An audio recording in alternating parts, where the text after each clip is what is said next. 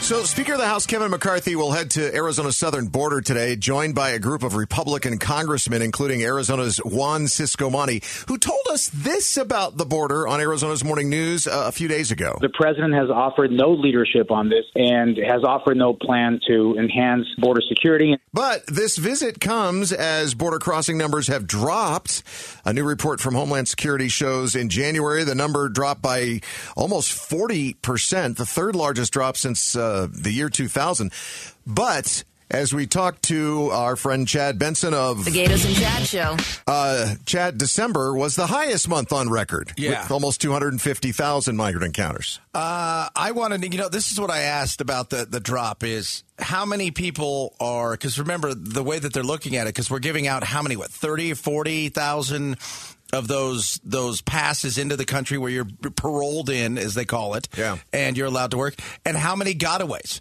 Are they dropping because we're no longer accounting because they're gotten away? Well, here's uh, this is interesting because here's um, here's here's KTAR's Taylor Tassler d- discussing. I know her. One of the reasons I, I know her too. She's awesome. Uh, one of the reasons that uh, we've seen this drop. Migrant encounters along Arizona's border for January are down 40% compared to December. CBP attributes this drop to Mexico accepting Cubans, Haitians, Nicaraguans, and Venezuelans under Title 42. So those four countries, which were making up uh, the biggest uh, increase we, we've seen, um, people from those countries um, are now being accepted in Mexico, and they're allowed to stay in Mexico, so they d- they, they don't don't need to cross the border. So the remain in Mexico is remaining pretty good for the border drops. Well, how about those apples, kids? Yeah, yeah. It's um now that it's you know now that's being done by by the Biden administration is instead of the, It's no the longer Trump racist. administration.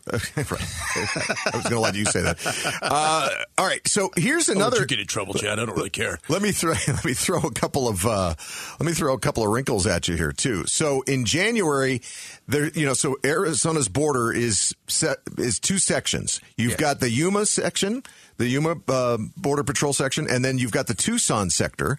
Yuma's encounters dropped by nearly sixty four percent, while the Tucson sector, which covers eastern you know southeastern Arizona, fell only nine percent. Why the difference? You know that's that's very interesting. Uh, of uh, that's a great question of why the difference. I I was reading yesterday that uh, was eighty seven percent of all encounters don't occur at any of the uh, ports, Right. Which is j- again another uh, staggering number that we should be sitting here going. So they, these people just wandering wherever and hoping to get picked up, maybe. But why Yuma took such a precipitous drop and uh, and Tucson hasn't? Maybe because you know what happens. A lot of times these coyotes are ahead of things and they know where wh- where to push you. Where you know, Right. 'cause some some months Yuma will be way up and Tucson might drop. It's El Paso. Oh, hey guys, this week we're going to El Paso. We're going to here to El Paso. We're going to go down to uh, the you know even south of here. We're going down to San Diego. It's they kind of know where they're using because sometimes they don't use the same things at the same ports. Which is also like we're going to roll this this thing out here, but it's only going to be at this port. So everybody goes, well, just don't go to that port. Oh, you mean like detection equipment? Yeah. Yeah, yeah, yeah. Yeah. So And even when they started rolling back out some of the remain in Mexico, they didn't do it at every port. They only did it at certain ports. Right.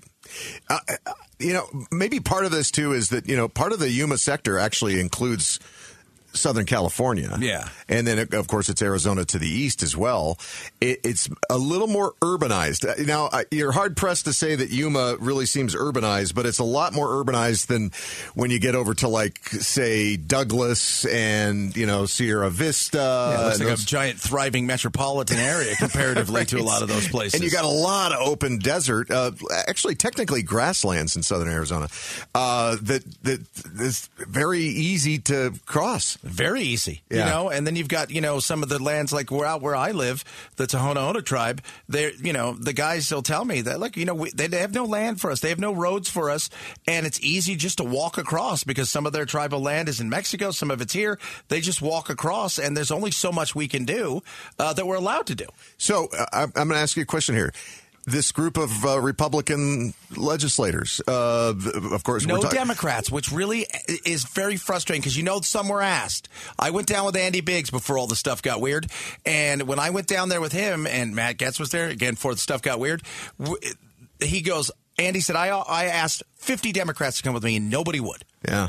Well, well, when these Republican lawmakers get back to Washington, uh, do you think they're going to go? Huh? Well, that worked. So let's let's codify this. Let's make this into a law instead of just administration policy to do this. Remain in Mexico, uh, especially for these four countries that are in terrible peril. They can still apply for asylum in the U.S., but they have to apply uh, to Mexico first or some other country that they cross through. Which is like a lot of other countries, by the way. And let's add on top of that an increase in legal immigration oh, 100%, levels. One hundred percent.